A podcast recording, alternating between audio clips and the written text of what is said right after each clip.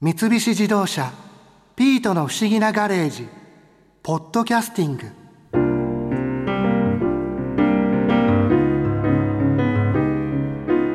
それにしてもマリアさん番組が終わっちゃうなんてびっくりですよね。そうね。でも物語の登場人物が最終回が近づいているのを知ってるのってどうなのかしら？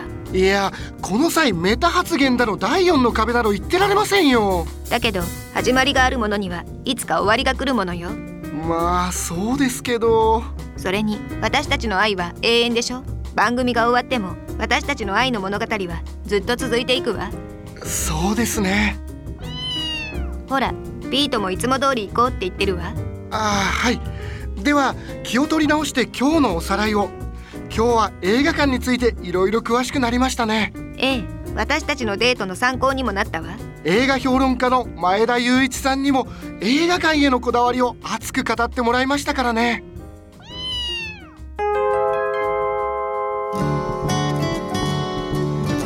映画館ってすごく数がいっぱいあるじゃないですか。あれ映画館によってその違いっていうものってあるんですかね？まあ昔に比べるとシネコンが増えてきてねでシネコンってチェーンですからもう全国津々浦々どこへ行っても同じクオリティのサービスが受けられるっていうのが一番のメリットなんですけどですごく日本の映画館の設備の面とかねサービスのレベルを上げてくれたいい文化なんですがただ同時に映画館ごとの個性っていうのは逆に確一的になっちゃったかなと思います。でもそんな中でもまだ昔から残っている映画館とかあるいはあの単館系の映画館とかインディペンデント系の映画館なんかは独自の個性っていうものを打ち出している映画館はいくつもあります。そういう個性っていうのは具体的にはどういうものがあるんですか？例えば立川のシネマシティっていう映画館なんかは、はい。すごくその音にこだわった上映をやってて、まあ、爆音上映なんかはすごく有名で今はねブームになってたりしますけど。たまに聞きますよね爆音上映。そうなんですよ。ありますありますでこういう変わった上映をやったりする、まあ、音にこだわってすごくあそこのシネマシティは音がいいのでで音量もかなり大きく鳴らしてくれるので、まあ、音にこだわった映画を見に行きたいとかね。あるいは洋画の超大作なんかで迫力あるサウンド楽しみたいっていう時なんかはここに行くっていう人も多いですよね。音響のその設備自体もやっぱりかなりこだわってるってことなんですか？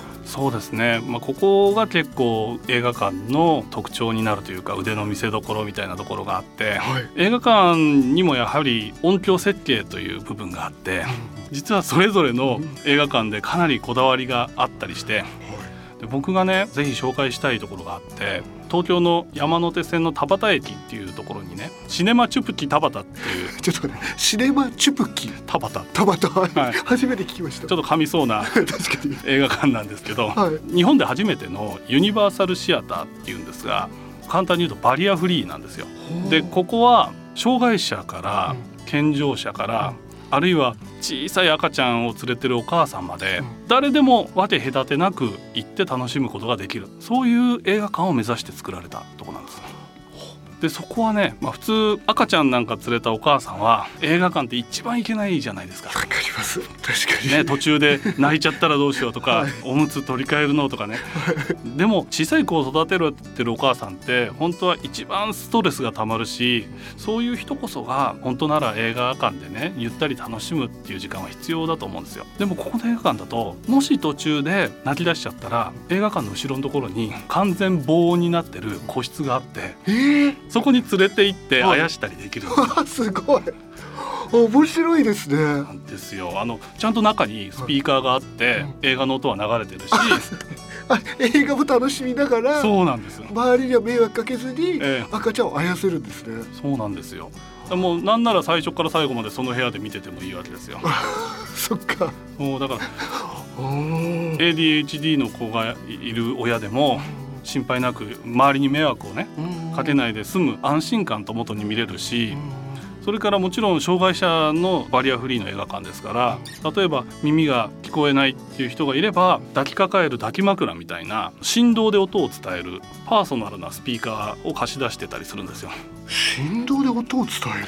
そうなんですよ。ブルブルブルブル震えるんですよ。はい。でこれ耳が不自由な方でも分かったりするんですね。ええ僕も体験しましたけどおーこれはちょっと新体験っていう感じの。その振動によって言葉までわかるってことなんですか？分かるらしいんですよね。はあ不思議。ねえ、えまあ、骨伝導とかのねイヤホンなんかもあったりするんでね多分うそういう技術を使ってるんだと思いますけど、はあそっか。じゃあ目でその絵を楽しみながらその抱き枕から感じる音で映画を楽しむっていう。できるんですよそういうことが。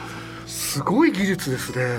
それから目が見えない方でもイヤホンがちゃんと座席にあるのでそこでガイドを持って何をやってるか分かったりして楽しめるんですよ。で字幕もちゃんと全部ついてるのでうんそういう方でも楽しみやすいようになってですごくここの映画館が素晴らしいのは多少ね赤ちゃんが泣いちゃってもあーってこう移動する時でも全然もうお互い様よって感じで確かに温かい気持ちになれるんですよね。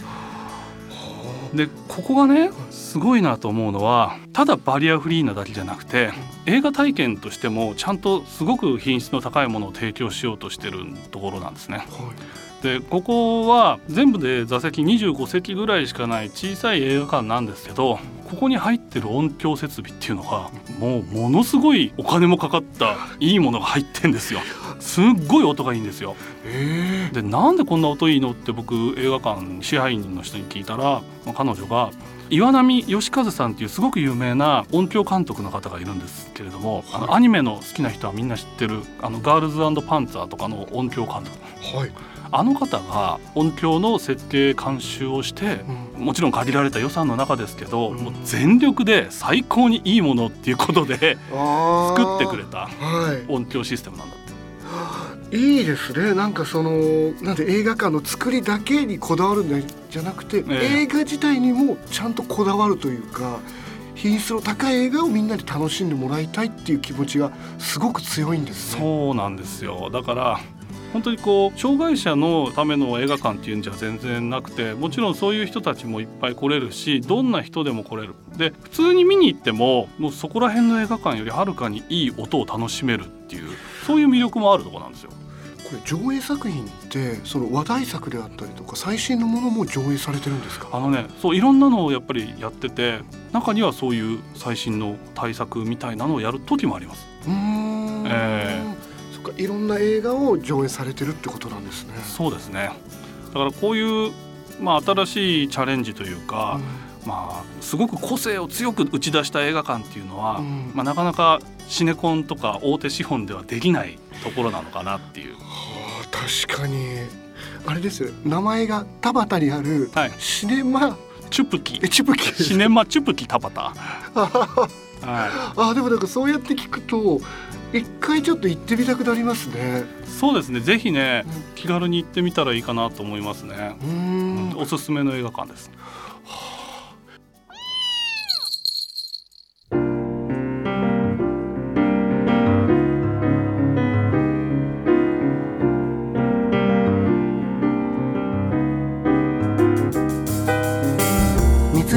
菱自動車ピートの不思議なガレージポッドキャスティング。このお話は Drive your Ambition 三菱自動車がお送りしました。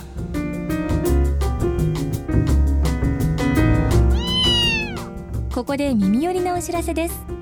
ピートの不思議なガレージをもっと楽しみたいという方は毎週土曜日の夕方5時東京 FM をはじめお近くの FM 局で放送の三菱自動車ピートの不思議なガレージをお聞きください。